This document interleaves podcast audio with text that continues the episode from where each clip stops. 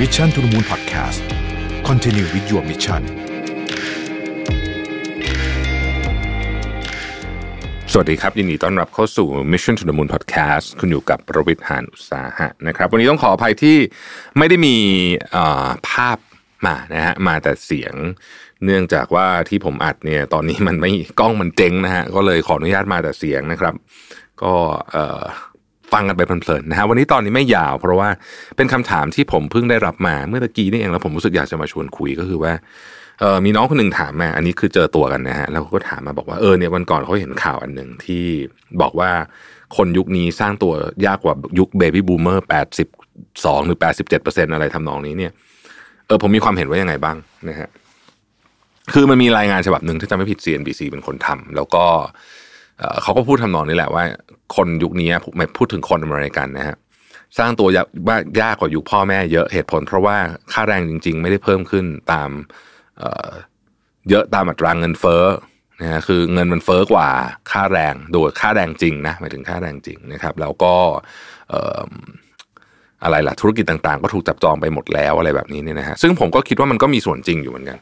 อันหนึงที่เราเห็นชัดเจนเลยคือว่าของที่ขึ้นมาเยอะมากนะครับที่อเมริกานะ คือบ้านนะบ้าน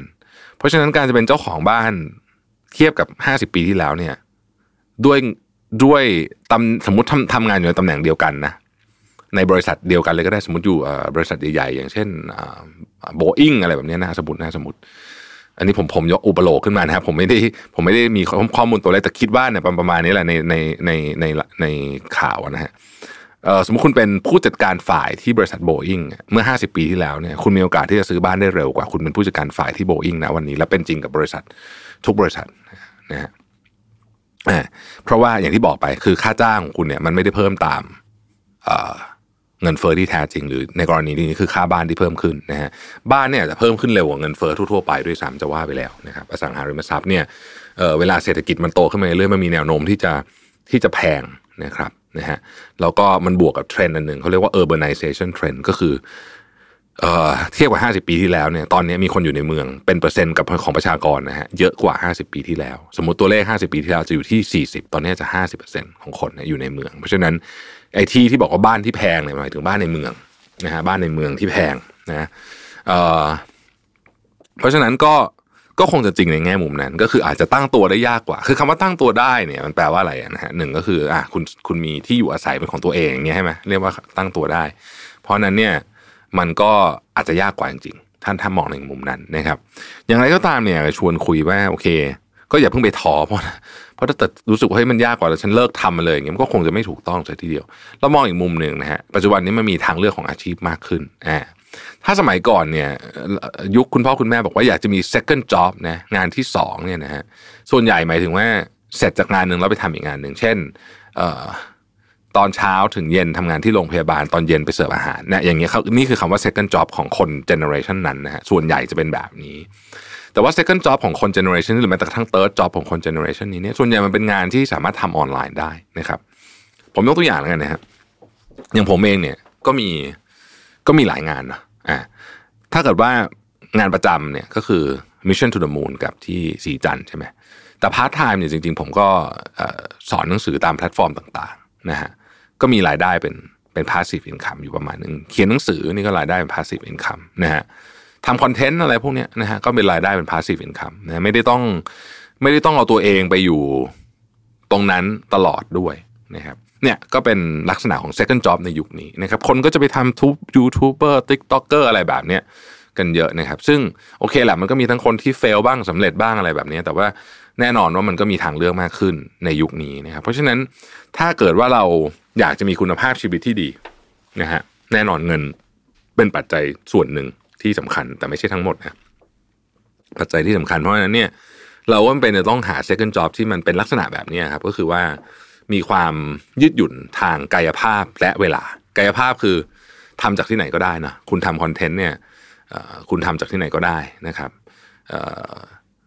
เนี่ยอย่างผมอัดพอดแคสต์ให้ทุกคนฟังเนี่ยผมก็อัดจากที่ไหนก็ได้ อันนี้ก็เป็นความยืดหยุ่นทางกายภาพนะฮะความยืดหยุ่นด้านเวลาก็เหมือนกันนะครับถ้าเกิดว่ามันไม่ใช่รายการสด